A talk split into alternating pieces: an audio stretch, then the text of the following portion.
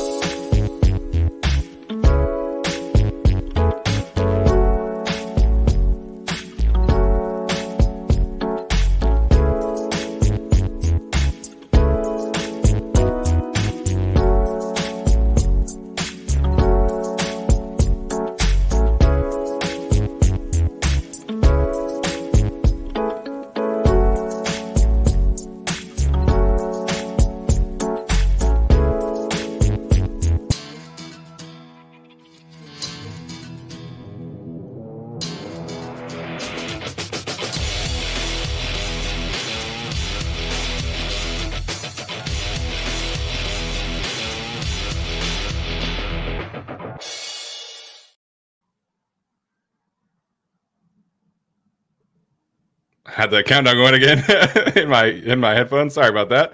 Uh, welcome to the Guilty as Charged podcast, everybody. Coming to you live on a Saturday morning with my guy Tyler. Tyler, what's up, man? How you doing today? You know, I don't know, man. I, I had a great back to school night. That was awesome. Um, that was the highlight of my week.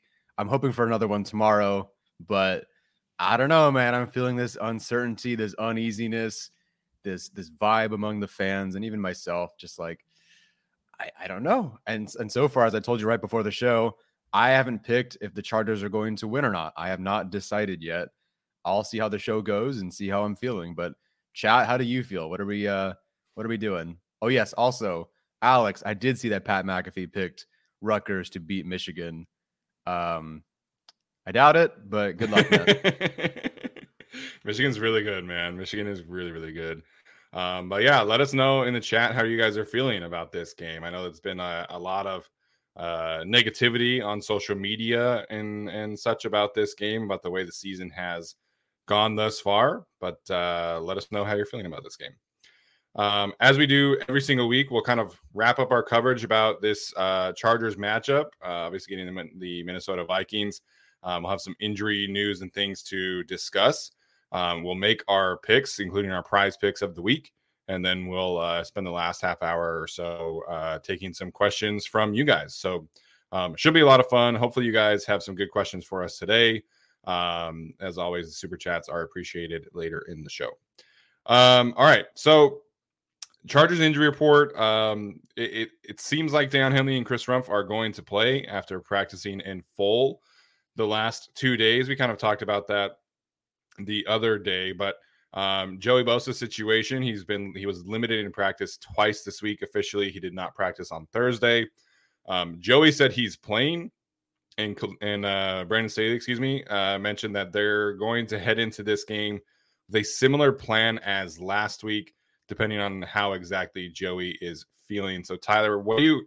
We, we also have to talk about the the Vikings offensive tackle situation because Christian Darrisaw is going to be playing, which it didn't seem like he was going to be playing on Thursday. He's officially, uh, I think, dubbed as questionable, but sounds like he's going to play. So, Um, with Joey kind of limited, Darrisaw back, how are you feeling about the Chargers pass rush this week, Tyler?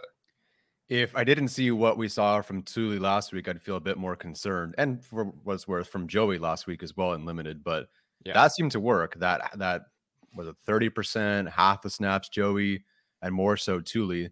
That combination worked. Christian Darrisaw's a lot better than Andre Dillard's. That's a very, very different situation there. Um, it's really not just Darrisaw being off the injury report. It's also Bradbury being listed as questionable and looking like he's going to play. It's kind of a bummer that the whole, I thought maybe one of those guys or even both would be out, but both are looking to be in, which is unfortunate. So as far as the Chargers edge rusher situation, I feel okay there. Um, pretty solid there actually, especially because of Tuli. But at the same time, it's it's a bummer because they're not facing Darrisaw, who was another player from the 2021 class at tackle who made the top 10 ESPN uh, this year with Slater and Sewell. So he's a good tackle. I don't know how good he'll be coming off of an injury, but he's a good tackle, and Tuli's up for a challenge. Yeah, I know Vikings fans are are very very thrilled with what Christian Darrisaw has become.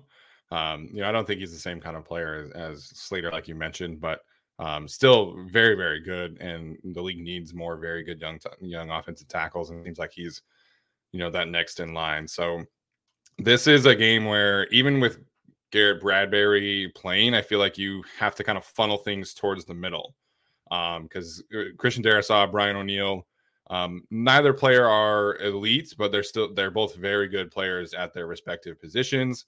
Um, so this is a game where if you're going to create pressure, you need a big Morgan Fox game. You need Tuli up the middle. Um, maybe you get a couple pressures from the combination of Austin Johnson and Sebastian Joseph Day. That'd be fun. Uh, ideally, not getting a uh, a late hit penalty would be great. Um, but we saw Kenneth Murray have two quarterback hits last week as well as a blitzer. Um, maybe Daiyan Henley, they use him a little bit more. So that's kind of where I'm funneling the the pass rush is doing a lot of stunts and twists, blitzes up the middle. Let's test that Minnesota Vikings interior, which even with Garrett Bradbury potentially back is is is pretty clearly the the weak link of the offensive line.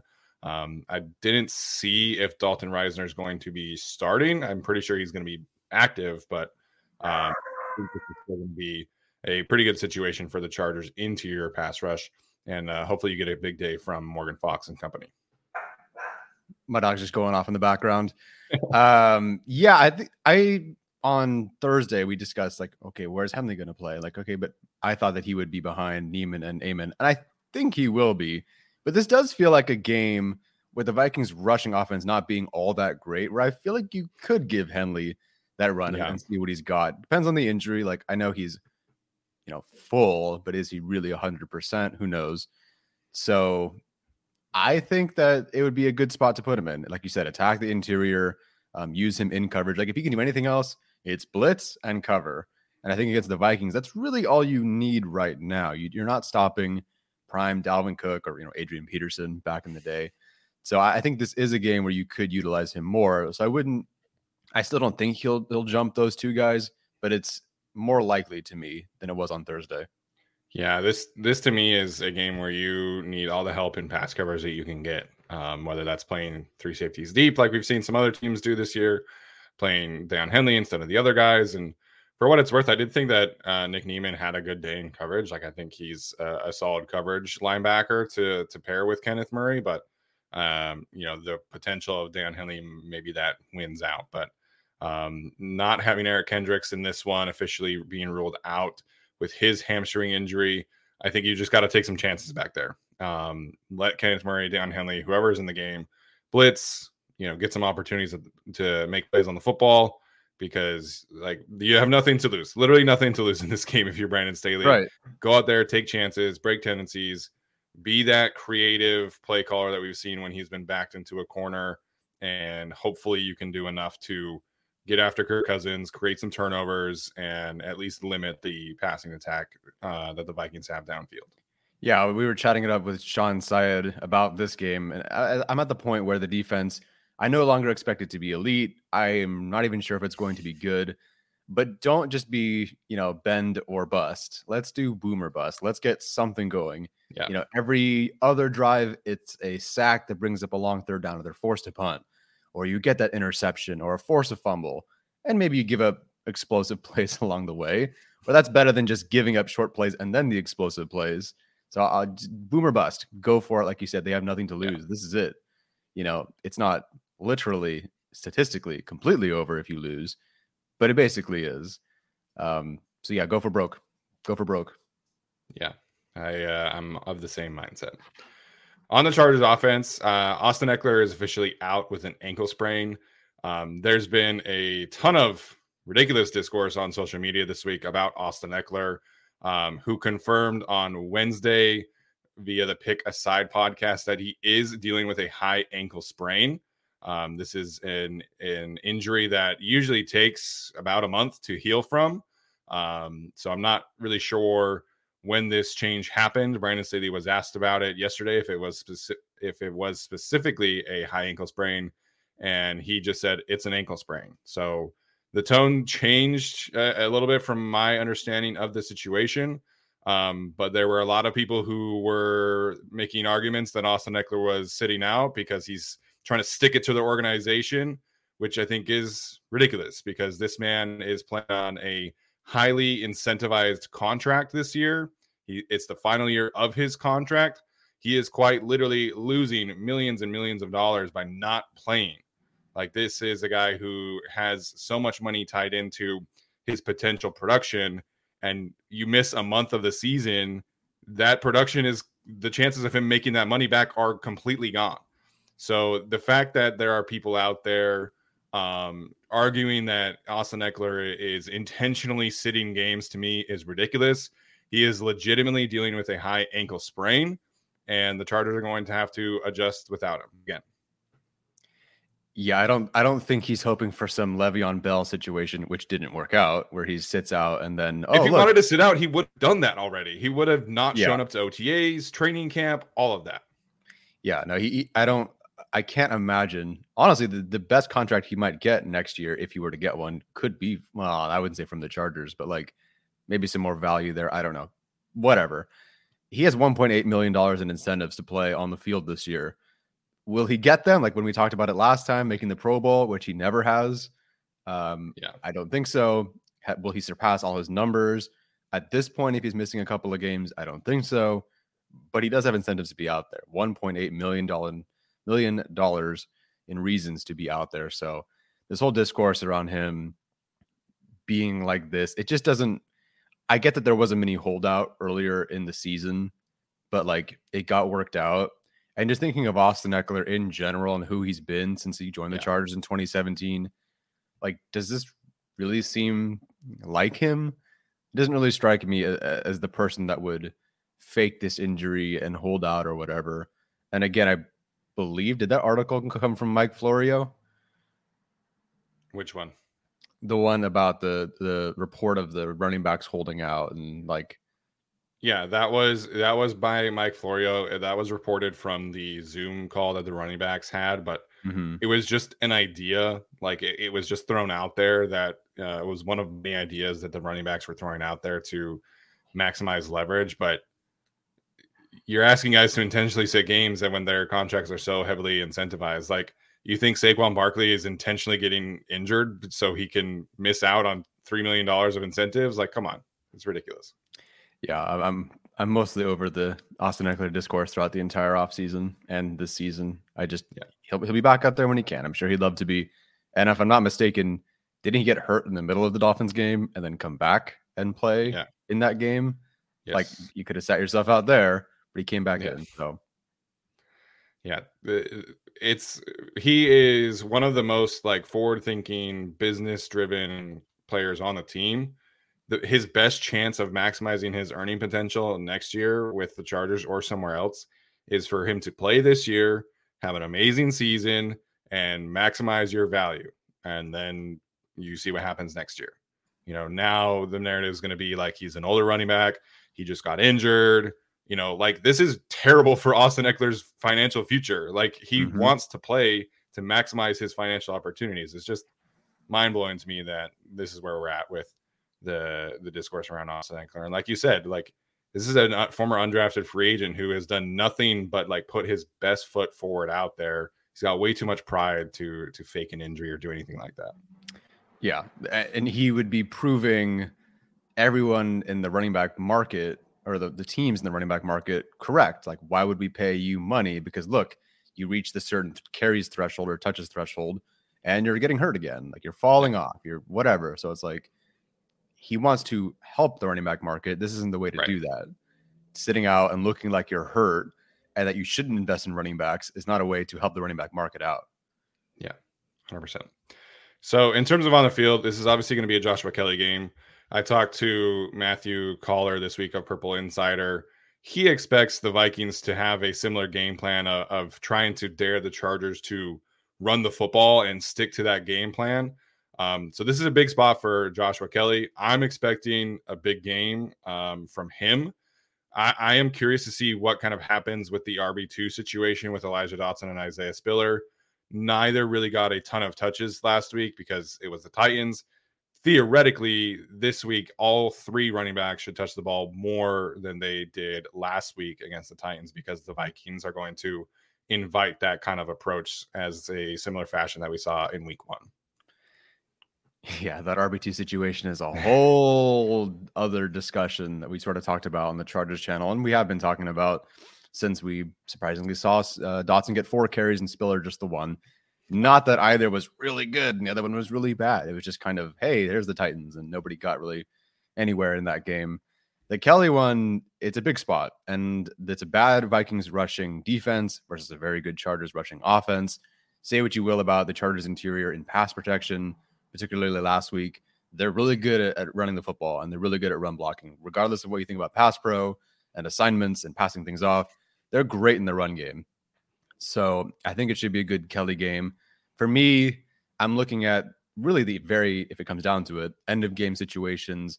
Gotta have it situations where both the last two games, it was Joshua Kelley. And I'm not saying that they didn't score because of Joshua Kelley, but there's just a certain X factor that Austin Ekeler has that someone like Joshua Kelley does not have that. And that's no knock on Kelley. Ekeler's just done that since he walked into the league. So in those situations where maybe you have to pass it or you need to check it down or whatever, you know, who does that go to? Is it Kelley? Is it Dotson? Or is it Spiller? Like who, who does that go to? Who is that assigned to this week? They should see success. Um, I, I think Kelley should have a big game. I, I think that they should honestly lean on the run game. It's yeah it's it's like I don't know any team last like if the Brown like the Browns against the Chargers last year, kind of where look, dude, you get the best rushing attack in the league or one of the best ones in the league, and a very bad rushing attack across from you. Just run it, dude. I don't care what you paid Herbert. And if that Vikings offense or uh, defense can't stop you, lean into it. And I know, yeah. I know Ekeler, but like the line's going to get it done this week. It's very different. That Titans defense is a completely different thing than this Vikings front that is also down Davenport. So run it, go for it. Yeah, this is a, a, great spot for the Chargers offensive line. You know, uh, again, not the Titans defensive front, which could ar- arguably has the best defensive line in the league. Um, you know, this this Vikings defensive line is Danielle Hunter and not really much else. You know, Harrison Phillips is a, is a solid run defender, but this should be a spot where the Chargers offensive line really shows out. And um, you know, I, again, talking to Matthew Coller, you you pointed out that you know Hunter sacks from this week. They were really coverage sacks according to Matthew Coller because what would happen is that the Vikings would put everybody at the uh, at the line, drop eight, and then Jalen Hurts just had nowhere to throw, and so it was ultimately coverage sacks. So this should be a spot where the Chargers offensive line does really really well. Of course, there could be some Brian Flores blitzes that confuse them. I, hope that's not the case, given what we, the kind of track record we have of the Brian Flores defenses. But um, yeah, this this should be a, a, spot where the offensive line bounces back. Um, real quick, the Jamaree Salyer feature for the All In episode this week, so good the part where he's talking about being able to go to the bank and bank. take out his whole check because he's a six round pick. That was hilarious. This was a great episode. I, I, Jamaree just has such a great personality. And uh, I, am really glad that they decided to showcase him and Joshua Kelley this week in the All In episode. Yeah. When in doubt, when you're 0 2, what do you do? You put the two most likable personalities on the team in front of the, the camera and Jamar, yeah. I mean, hilarious. Like, hey, yeah. among all the starters, I'm the only one who can go to the bank and pull all his money out. it's like that's yeah. pretty funny. Food with an exclamation point, as Alex points out in his little like presentation thing too. I love. It. Yeah, yeah, yeah. Jamaree's great. Joshua Kelley.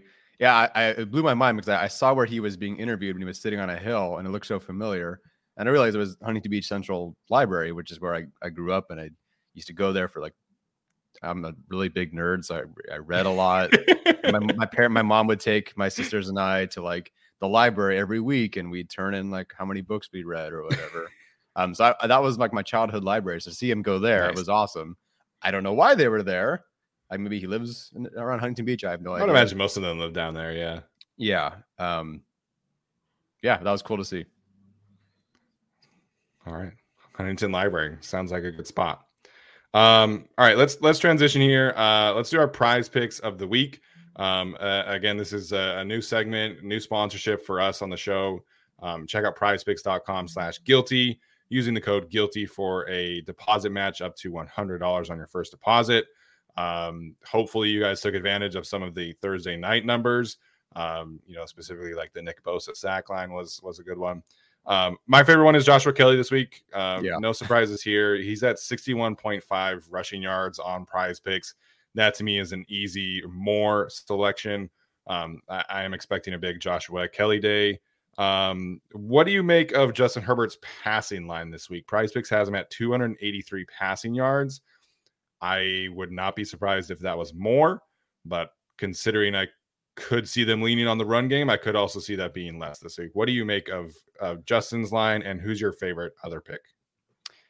Eh, Well, my favorite other pick was Joshua Kelley. As soon as I saw that one and the one with um, 19.5 rushing yards in his first five carries, um, that feels like a more given just everything about the Vikings defense, Chargers rushing attack.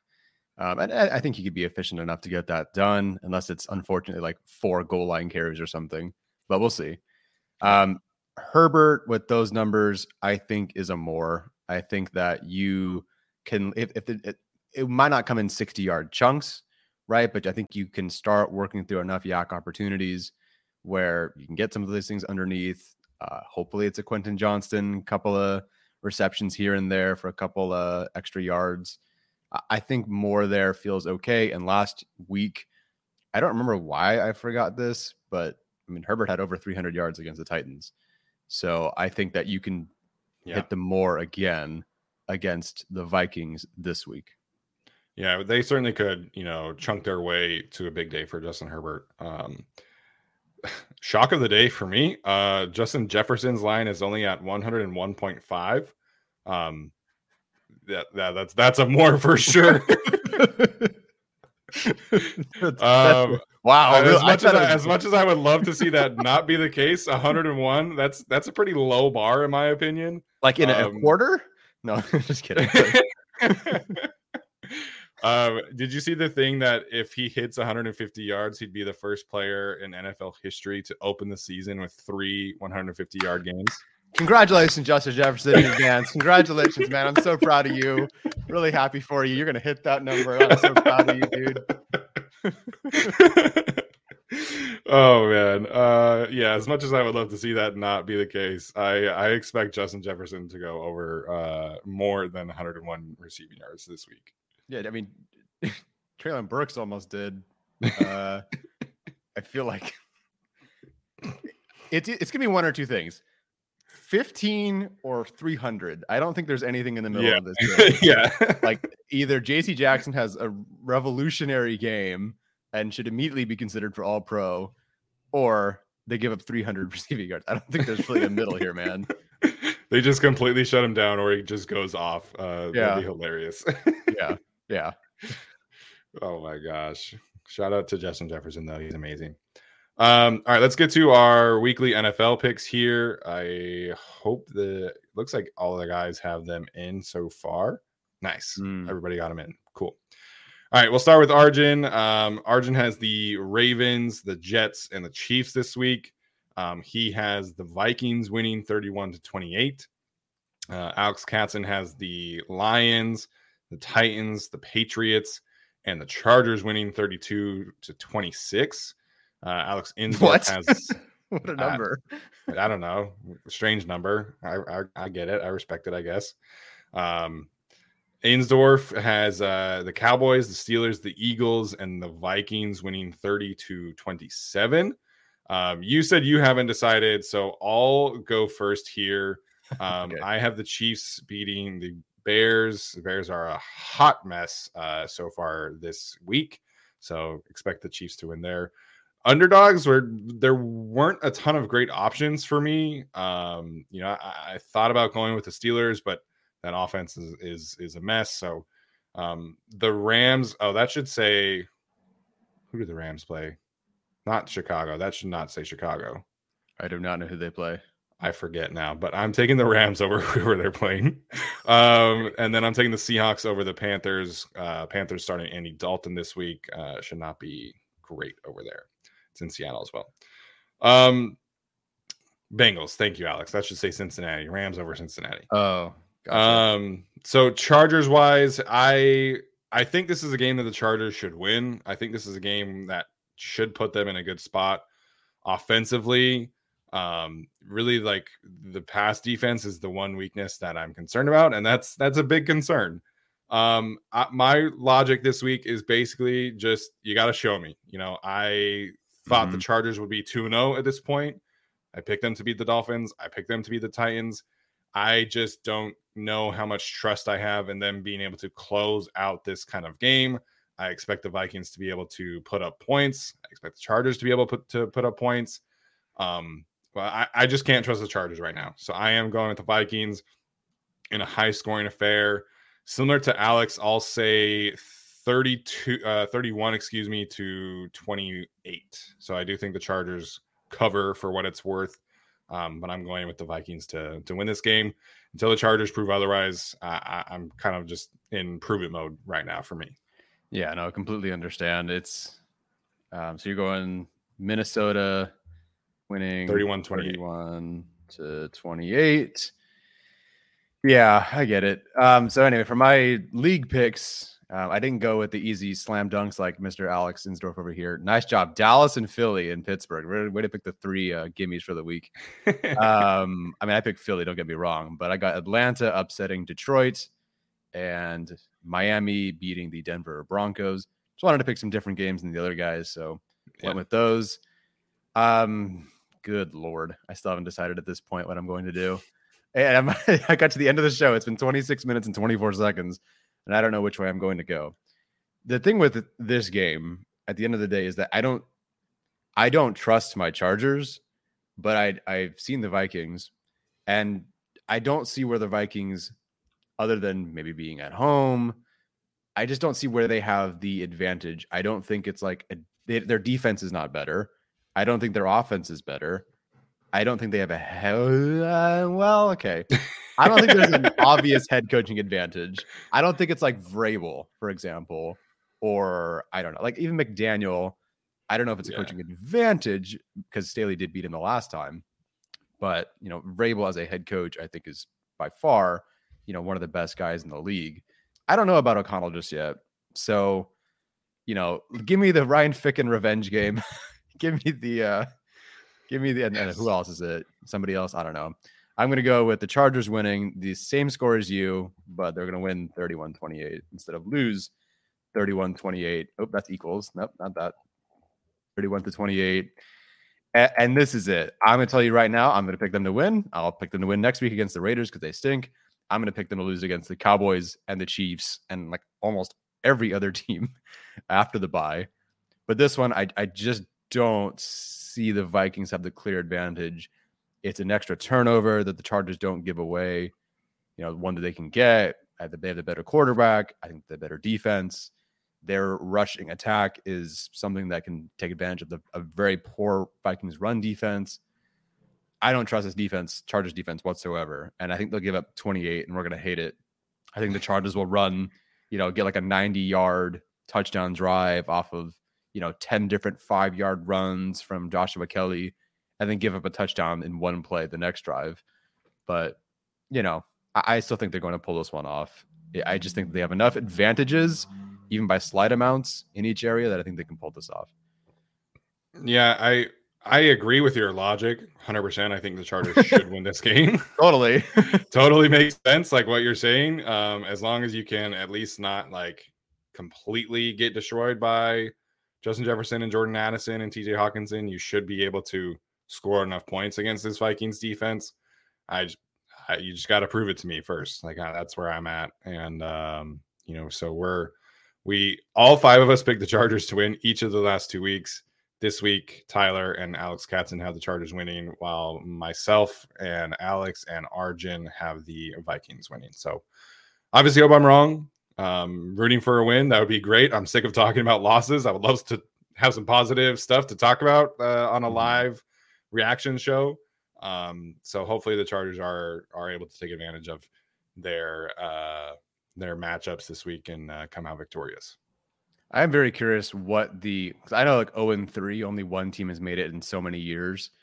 I am curious what is the percent increase of teams that are one and three? Like what is it? What are the odds that one and three teams make it? Because like they might very well lose this week. I think they'll beat the Raiders. So how many one and three teams make the postseason is my question.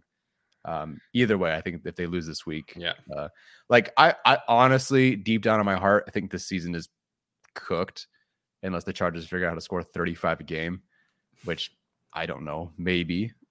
But I don't know. I, I think they'll win this. I think they'll win this game, but I think the season's kind of cooked. That's kind of how I feel about this year right now. That's that's brutal. And it's been two weeks. Yeah, it's September 23rd. yeah, yeah. Um, I forget who posted it. I, I'm pretty sure it was somebody from Sumer Sports who posted a like playoff leverage graphic. I don't know if you saw that. Um, I think the Chargers with a win increase their playoff probability by like 20%, if I'm not mistaken. I don't know if anybody else has seen this graphic. I, I don't know if I made that up or not. I'm pretty sure I saw it. Um, but yeah, it, it's uh, one and two is a much better spot. Two and two is a really good spot in terms of playoff percentages. Um, you just you can't be 0 and 4 because 0 and 4 0 and 4 is is quite literally like that's it. Like that's zero percent of teams who have started 0 4 mm-hmm. are, have made the playoffs. So um Chargers came really close in 2017. Yeah. 0 4 is extremely difficult to bounce back from. Yeah. No. they go if they go 0 and 4. If they like I said, if they lose to the Raiders, my dad's just gonna jump on the show for me and just my dad and Steven are just gonna hang out and talk about whatever. And you know, yeah. I have nothing to add. I I have nothing creative or useful or constructive to add. Yeah, I would I would say my dad could hop on, but I, I don't think my dad can would be able to like handle the technology aspect of live streaming. That's rough. Shout out to my dad. Love him. But uh yeah. dad's catching strays today, man. I think, I think, my parents are a little bit older than yours, so um technology is kind of a struggle for them. Yeah. Maybe I'm not gonna mention it on there, especially if my mom doing a super chat. Thanks, mom. Um, yeah, see, like my parents, there's no way they could ever figure out how to do a super chat. Fair enough. Fair enough. All right. Uh, so it is Q and A time. So feel free to uh, send those questions if you guys haven't already. We'll get to some of them. Um, appreciate the super chats in advance. Um, that being said, I do have to tell you about some of our partners. Uh, this year, we are partnering with Ticketmaster. It's obviously more fun to be in person for for football, in my opinion. I, I love attending games, whether that's Chargers or Utah. Um, whenever I need tickets, Ticketmaster is where I go. It's the easiest um, app to use, in my opinion. It's the official marketplace of the Chargers and the NFL. Gives you more ways to find your perfect seat. Their interactive seat map gives everybody a 360 degree preview of your section to make sure you have the best view of those pivotal plays on game day. If your cha- if your plans change, you can uh, transfer or sell your tickets pretty easily. And mobile tickets make getting in and out of game day a breeze. And you can even customize the Ticketmaster app to rep your team's colors. Find tickets today at ticketmaster.com slash chargers. Again, that's, that is ticketmaster.com slash chargers. Go to the game next week. I don't care if they're 0 and 3. I don't want to be by myself next week at facing the Raiders and the Raiders take over, use Ticketmaster. Go, go to the game. Don't leave me by myself again. Fights happen at every game, guys. It just happens. Sometimes it happens at Raiders games. Sometimes it's Patriots or Chiefs or Broncos. It's all the same. You're fine. I've never been in a fight at the games against the Raiders. Go. Please. Ticketmaster. yeah. Want to do the other one, Tyler? Oh, sure. um, all right. We got to talk about our sponsor a little after that. After that endorsement, uh, here to talk to you about our other sponsor, Little Caesars, um, the the pizza that got me through my entire teenage adolescent years. Uh, make Little Caesars the official pizza sponsor of the NFL, part of your game day. Order online using our pizza pizza pregame one hour before NFL games and get ready for some football and fun. Choose your favorite Little Caesars pizza or pick the toppings you crave. Either way, you win. And speaking of winning, everyone scores with convenient delivery or our in store pizza portal pickup. So grab some friends and enjoy a few slices during the tastiest hour before kickoff. We're driven by the search for better. But when it comes to hiring, the best way to search for a candidate isn't to search at all. Don't search match with Indeed. Indeed is your matching and hiring platform with over 350 million global monthly visitors, according to Indeed data, and a matching engine that helps you find quality candidates fast. Ditch the busy work. Use Indeed for scheduling, screening, and messaging so you can connect with candidates faster. Leveraging over 140 million qualifications and preferences every day, Indeed's matching engine is constantly learning from your preferences, so the more you use Indeed, the better it gets. Join more than 3.5 million businesses worldwide that use Indeed to hire great talent fast. And listeners of this show will get a $75 sponsored job credit to get your jobs more visibility at Indeed.com slash BlueWire. Just go to Indeed.com slash BlueWire right now and support our show by saying that you heard about Indeed on this podcast. That's Indeed.com slash BlueWire. Terms and conditions apply. Need to hire? You need Indeed. There we go. Shout out to uh, Prize Picks, Ticketmaster, and Little Caesars this year. All right, we'll get to some of these questions. Um, I forgot that we were going to do this as a segment. Uh, bold predictions for tomorrow. Um, Tyler, what kind of bold prediction do you have for the game tomorrow outside of predicting the win? Wow, I think that's not a bold prediction. Jeez. That's more that's more a jab at the team than you, man. yeah, no, no, I know, totally, hundred percent. Um, I'll say Joshua Kelley, give me a buck twenty-five total yards. Nice, love it. That would that would quantify as as a big day for Joshua Kelley. Um, bold prediction. I'm gonna say the Chargers defense gets one interception this week. what? What is that? Jeez. Hey man, they're they're in a bad spot. One interception would be huge. Yeah. Oh, Alex stole it from me. I was gonna say uh, Quentin Johnston plays 11 snaps this week. Um, stole it right from me. Uh, what what's the line at for Quentin Johnston snaps this week? Is it like 10 and a half feels fair considering Jeez. last week? God. He should play way more. He's getting open. Throw him the football. Yeah. Um a fumble by Bosa. Guys, these are like one play. This is like one play happening. Mm-hmm. Two interceptions by JC Jackson. I like that. That's interesting. Uh, that, that'd be great. Yeah. All right. Uh, next one here from Alex S. Do you think Flores's disguises for this coverage slash blitzes are going to give Herbert trouble? He says he has faith in his vision and processing, but but he's also still trying to get the new offense down. I think this is the week we see them put it mostly together as a passing attack, and I think you see the most rhythm and comfort with Justin Herbert, especially with the way the the back end of the secondary of the Vikings is going to be playing. I think that invites a lot of stuff right over the whoever's blitzing or however they're mixing and matching things. Um, to me, it's more about the offensive line handling it than it is Herbert. Yeah, I, I think we've seen the Chargers kind of struggle with some blitz packages at inopportune moments. Um, whether that's just because the the Dolphins and Titans don't really blitz a whole lot, I think could have contributed there. Um, they, they'll be ready because the Vikings blitz a lot. Like they're going to have protection plans ready to rock this week. Um, I do trust the the offensive line and the backs and the tight ends to maximize it.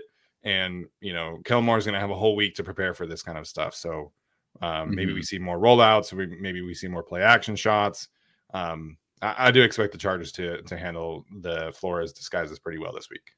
Yeah, I think we could see if they decided to dial it up, kind of like what they did against the Cardinals last year. Granted, that was like 17 points, but that was Joe Lombardi. Um, I, I think that the the way that Herbert played in that game, it was masterful. They didn't put up a ton of points, but hitting the outs when he needed to, getting it to Keenan Allen when he needed to, when there was a free rusher, kind of like that. I could see that being the case if the if the Vikings decide to play aggressive. Yeah. Um, Jacob Finasso can Tuli play himself into an even more increased role with a healthy Bosa. I think this is a situation where Tuli should definitely earn more snaps. Um, you know, Khalil Mack has not been super productive as a pass rusher to this point. Um, ESPN has him at a zero percent win rate, which to me is is, is pretty harsh. Um, there have been some quality reps in there. I mean, he had six pressures against the Dolphins, according to PFF. Um, I think they have him at like seven and a half percent. So it's not like he's playing amazingly. Maybe some of that is is just being a little bit too worn down a little bit. Um, I, I would like to see this essentially be if Tuli pl- continues to play well, which I think he should. I would like this to be an essentially like a three way split between Tuli, Bosa, and Mack. I think that keeps everybody fresh. I think that keeps everybody efficient. The the thing I would be careful with is that Tuli does still need to he needs to improve as a, like a pure edge rusher, as somebody who can turn the corner, bend, you know, win one-on-one situations against like true passing downs against offensive tackles. So it's not like Tuli is is is there yet as a pure edge rusher. Like he's making an impact in a lot of ways, and it's been fun, fantastic to see. But Joey is still like their best pure pass rusher on the edge, and I, I'm not sure it's particularly close. So you still need Joey to to go out there and and play a lot because he's the he's the guy that can win one on ones against offensive tackle most frequently uh, at this current time. Yeah, I, I'd agree. I like what Alex is talking about. You know, keep putting Tuli next to Bosa. Yes, I can see that. I'm curious how much Chris Rumph coming back eats into how much Tuli plays. Not that yeah. I think Chris is ahead of Tuli at this point, but you know, there there is some aspect where it might be Chris instead of Tuli out there in a couple of instances. Um, yeah, when Bosa's healthy, I think it's just more how much more can we get Tuli on the field with Bosa, not how much can we take Bosa off the field um, to put more Tuli in. Yeah, um, I, I, think you want to take some snaps away from Khalil uh, as soon as Joey's healthy too. Um, next question here from Demetrius Jones: Do y'all think there's some things this team is holding back on until after the bye to really take off? What do you think there? No. I mean, they could get better. Don't get me wrong. I, I think that like, yeah, they could. You know, I don't. No, no, no. Like the the job is on the line. You have to win. So if you're holding something back, do it and win. You know, but like yeah. at, this point, no, no. I don't think there's anything being held back. I think the offense hasn't gotten there yet. Like I think the offense has to keep building. So I think there's more to see from the offense, but it's not because they're holding things back. It's just because they need to progress to that point. Yeah, offensively, this is you're going to add more to the plate as the season goes along because it's just like a natural progression. We saw that in 2021, even with Joe Lombardi, that there were more things that they added every single week. Um, I don't think that's necessarily them holding back. You know, um, I think there are some young players who will play more after the bye week.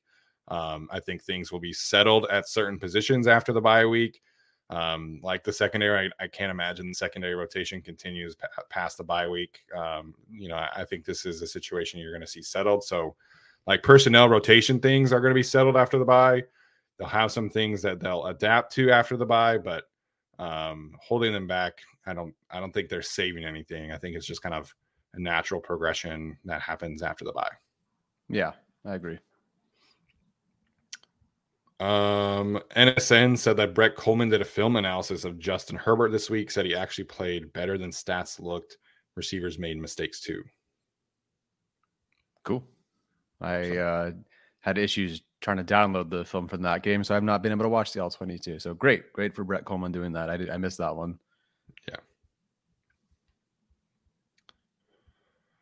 Um, Similar question. We, we've gotten this in a variety of ways, but Justin Wells wants to know if we think the secondary issues are more of coaching issues or execution issues. I mean, it's it seems like it's both. You know, if you ask them in the pregame or postgame pressers or media availability, it's well, I should have played this leverage or played this way or played that way or played this way. Um, so it seems like they know what the DBs should be doing uh, and the DBs aren't doing it. But at the same time, that's a coaching issue and it's a rotation issue. And um, you're at the point where Michael Davis is saying to the media, "I can't get into a rhythm," and being playing corners about getting into a rhythm, and that's that's coaching, not necessarily coaching, but a, like a personnel decision that is made by Brandon Staley and the coaches. So it, it's everything. Unfortunately, you don't get that bad. You don't get 32nd in the NFL if it's just just execution. Yeah, it, it's a bit of both. Um, you know, like Brandon Staley has pointed out that the uh, at least two Tyreek Hill big plays and the Treylon Burks play were uh, the Chargers cornerbacks not playing leverages correctly. Um, so there is some credence to that. Um, but this is three years. Like this is this is year three, and we're still seeing the same issues. So to me, like we've talked about, at some point you as the coach have to change the way that you're teaching these players to handle these situations and make some adjustments. So um, mm-hmm. I, I think it is a bit of both, but I would say majority of it is coaching issues at this point. Yeah. All right, I'll take a few more questions.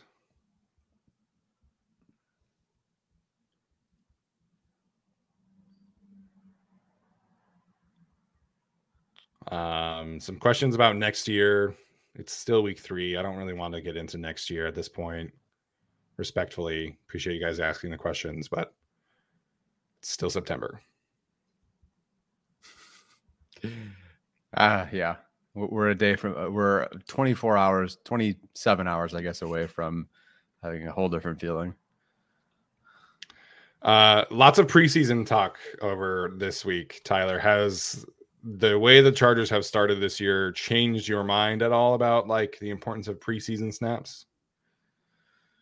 Um, I don't know. Like, I, I feel like they haven't really gone into the season with Staley having the DBs like completely settled. I feel. I feel like I don't know. It's tough because they haven't. They've not played before in the preseason outside of Zont playing a bit, Davis playing a little bit.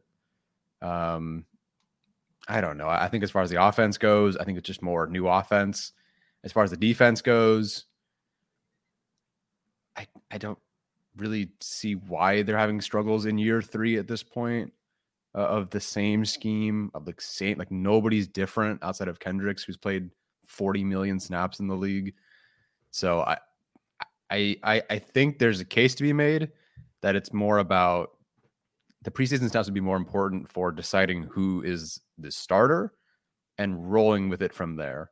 You know, we're now like, oh yeah, by the way, Jaws is the starter in the slot now. It's like, what what the hell what are happened? we doing? yeah, yeah, like, and by the way, Zont outplayed him. So yeah. and you didn't, but you didn't let Zont play in the preseason, which was strange, right. to maybe show that he could play the run. You know, I don't really know what happened unless they just like him more outside. The whole situation is just is just strange. So I think that in particular is the only justification in my mind is you decide your rotations in the preseason and then you start and you go. And then I don't know. I guess if things are awful, you can change. But this rotation of who's it this week, who's it that week, now Jaws our starter. Like it's just it's a whole mess that should have been decided before week one. My thing with the preseason snaps is that I just want consistent decision making like on this thing because to me, if Zion and Jamaree are playing preseason snaps, then Asante should play preseason snaps. Kenneth Murray should play preseason snaps. Um, you know, Asante is in a new position just like Zion and Jamaree are. Kenneth Murray's in a new role just like Zion and Jamaree are. So like if your thought process is like, okay, let's get our guards snaps in games because they're playing a new spot, shouldn't that qualify over to everybody else? Like, I, I don't have any issue with Herbert and Keenan and Derwin and like Rashawn not playing in the preseason. I I don't see the point in that personally, but like players who need reps at new positions should all play, every single one of them, and that includes defensive starters. So that's been my thing about the preseason is that like you mentioned, if you're trying to sort out positions, if you're trying to really sort out competitions, then those guys should be playing in the preseason. Like that's my thing. Not I don't care about Justin and all those guys not playing. Yeah, no, I 100% agree with you.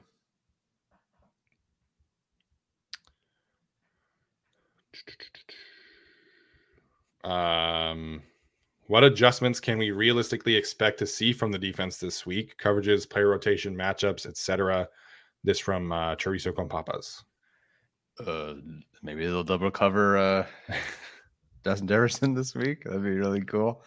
Um, not that I expect O'Connell to just sit there and, and line up Jefferson to one side and let him run into double coverage every play, but you know, hopefully, look, there's a possibility that Jordan Addison roasts the Chargers this week, but just make it anybody but Justin Jefferson. I, I think that just has to be what it is for the Chargers this week.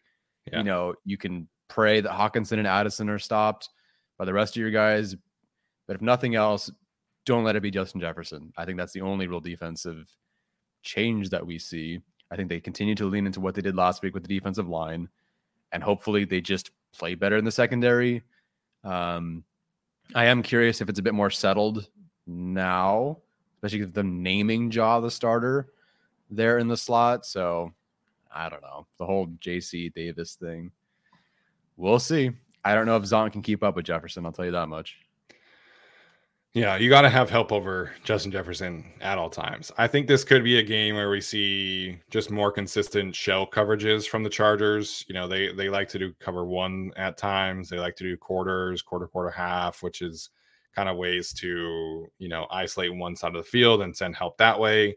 I wouldn't be surprised if we just saw Alohi and JT was just kind of shell coverage that whole back part of the game and just try and you know do your best to uh, limit the explosive plays deep. So I would love to see them do some more creative things, but I think just simplify it a little bit, play some shell coverages, let Derwin play in the middle a little bit, let Alohi and JT Woods kind of handle things deep and and provide some support. So from a personnel standpoint, like I think you got to play JT Woods a lot because I think that you just need some help back there that um, one safety simply cannot provide by himself. Okay, JT Woods, you got it, buddy. You got it, man. Hopefully. Hey, man, great time for an interception. Mm-hmm. Mm-hmm. Uh, did he get a super chat from uh, Joseph Levine? If the Chargers lose, do you think we see an immediate coaching change? If yes, then it makes it kind of hard to root for the Chargers to win. Uh, no, I do not see an immediate coaching change happening. No, no. I mean, I think I think speaking in hypotheticals, if there were one, I think they'd have to be like so far like in the negatives mathematically eliminated for that to happen. But no, I don't. If they lose this game, no, I, I don't see anything happening. Uh, Nimisabe, how has the special teams been? Very good. Uh, Ryan Ficken is amazing at his job. Um, it's what makes the defense so frustrating because we finally fixed the special teams and now the defense can't figure itself out. So yeah, uh, special teams has been good. I would have liked to see Darius Davis make maybe a little bit more of an impact last week, considering he got some chances. So mm-hmm. um, maybe that is something that we can improve upon. But I think J.K. Scott has been good. We've seen Cameron Dicker hit from 50 yards now. Um, he's been really consistent and good. Um, so I, I, think special teams has been really, really playing at a high level right now. Yeah, they're, they're playing well enough that I don't know what they are in DVOA. Whereas in 2020, I used to track, like, and 2021, we used to track how far they would move. Like, is it 32 or is it 30 this week? Yeah. Maybe 28. wow. Yeah. Wow. We did it. And that's because they finally like didn't shank one. So yeah. Yeah. I, re- I, I no longer know.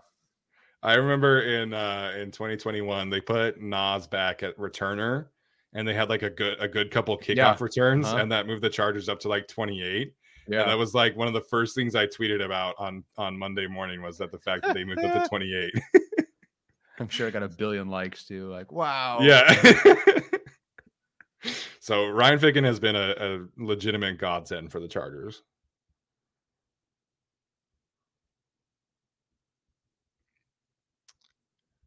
All right. Thomas Martinez says if Justin Jefferson is held under under 100 yards, will you both eat an entire personal pumpkin pie live? I did that last year. I'm not doing pumpkin pie again. but I'm down for another punishment, just not pumpkin pie. Um, yeah, I don't know if I want to do that. I'm gonna throw up and at school the next day.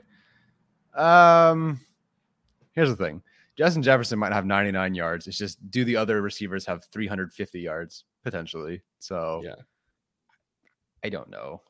Hmm. If he's held under 100 yards, we eat an entire pumpkin pie live. Uh, I'll consider something that's not an entire pumpkin pie.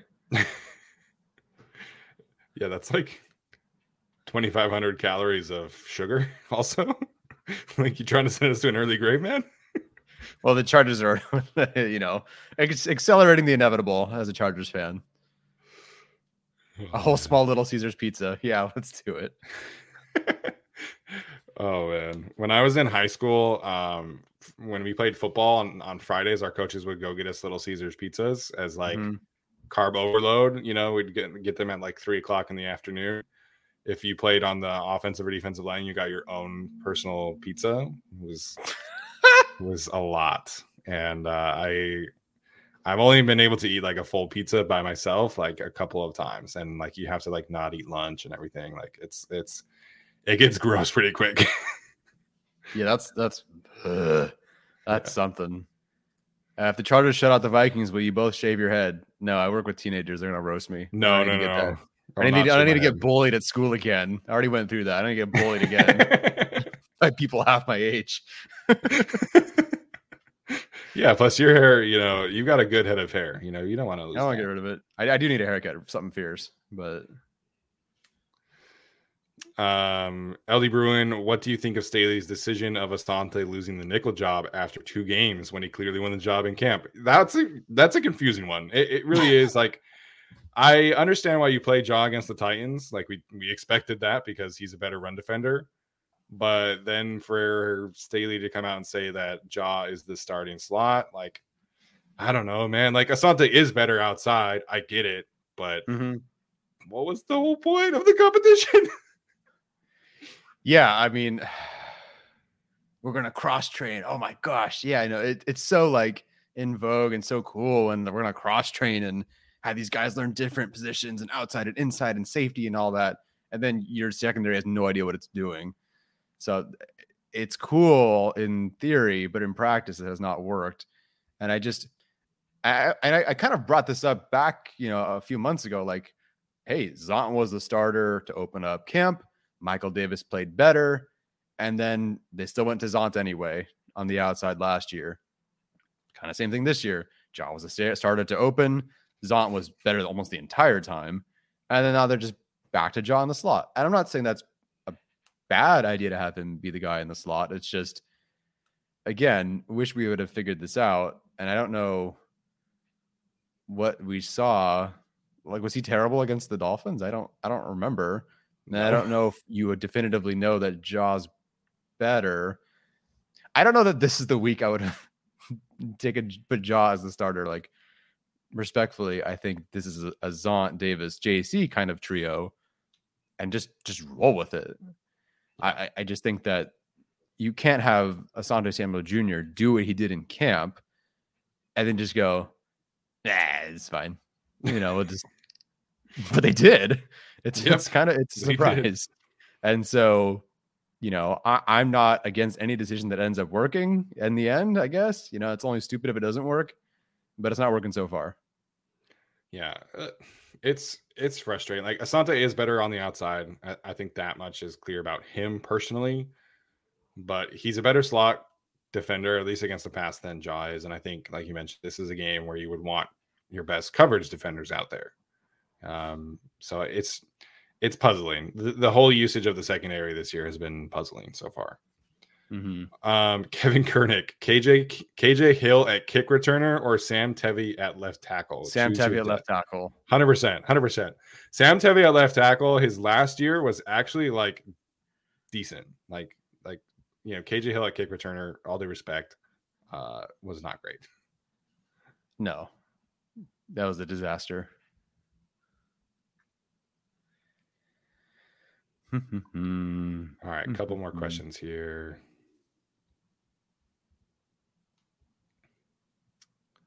Uh, college football talk, maybe. Sanders and Colorado take their first L today. Yes, I think Oregon's really, really good.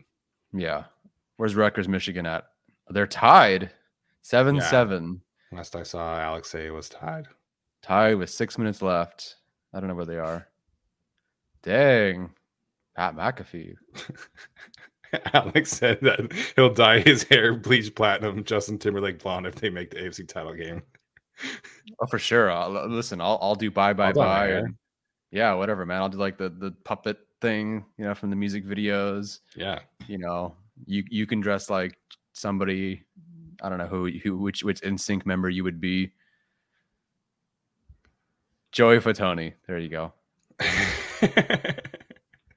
Alex. is, Um, yeah. Anyway, Chase Harper with the super chat. What do you think of the lack of utilization for Quentin Johnston? Um, I'll let you take that one first. Um, I think it's questionable at best. I don't understand why the utiliz- the utilization has been this way. I would almost get him playing 40 snaps and no targets over just 11 snaps and no targets, or not no targets, but not really involved.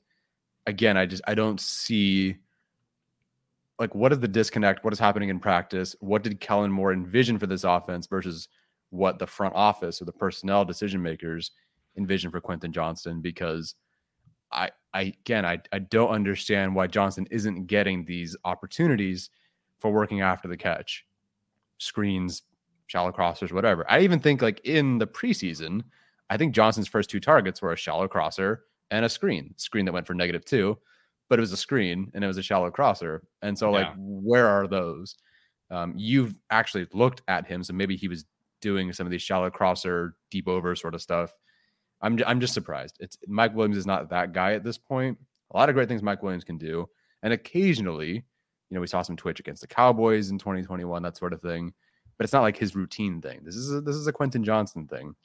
Um, I, I think this is the week that it has to happen because narratives are going to blow up this week. I don't think Addison is held to, you know, sub 50. And I, I think Johnston needs to have some moments in this game or fans are going to be really frustrated. Well, I think it has to be this game because you are going to play a defense that's really going to try and limit your explosive play opportunity, and Quentin Johnston gives you that the best chance to do that. Mhm. Um, when they threw him that comeback route on the second play of the game against Tennessee, I was like, "Oh, like this is going to be a Quentin game." Okay, like Yeah, that makes mhm. sense. Um, give him some chances out here, and then he didn't see another target until the second to last drive of regulation when they threw him the fade, or was that before that? Was that in the third quarter? I remember it was half. I it was Um, ooh. halftime, but I want to say third. third quarter sounds right. Actually, now that I think about it.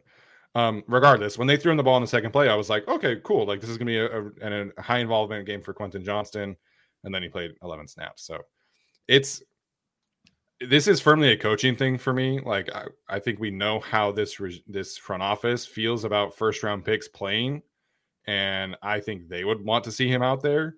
Um, but this coaching staff really loves Joshua Palmer, and I think some of that is is legitimate. I think them lumping him in the same conversation as Keenan and Mike consistently is a little bit much. um, but they're not even using him. He's getting two, three targets a game too. So, um, it- you know, it- it's just I- think this offense could benefit a little bit from spreading the usage around. You know, Keenan and and Mike's usage aren't like crazy high, but even Gerald Everett needs more touches. I mean, like, look what Everett can give you after the catch. And like again, this week you need that kind of skill set. So I I think that Quentin, if you're telling me that Joshua Palmer should play more than Quentin, I get it to a certain extent, but Quentin should be playing at least 25 snaps a game, in my opinion, and, and give them some more chances at explosive play opportunities, which is it, it's not as much of a struggle as last year, obviously, but you know, Quentin is your guy who's going to give you that best chance of of doing that. Yeah, there there's the point a bit here from from the bench that Palmer has the run blocking. That's probably true. I, I'd assume so. I don't know if you've paid attention to that. I would assume at this point because Josh Palmer does block well. Um, but yeah, just again a bit surprising. But we we saw from week one to week two a bit more of the passing game. I think week three, I don't know, maybe week one was wide receiver one, week two is wide receiver two, week three is wide receiver three week. So maybe that'll be the week we start to see more of these other guys involved. Yeah. Um, all right, last question here. Um, Liam has asked this a couple times, so I wanted to get to it. Hmm. Um, mm. What have you guys thought of Justin Herbert's ability to diagnose at the line of scrimmage and make adjustments in critical moments of the game? I think that this is a work in progress for Justin yeah. because this is his first year really doing it like at a consistent level. Um, Kellen Moore really believes in empowering him to have this ability.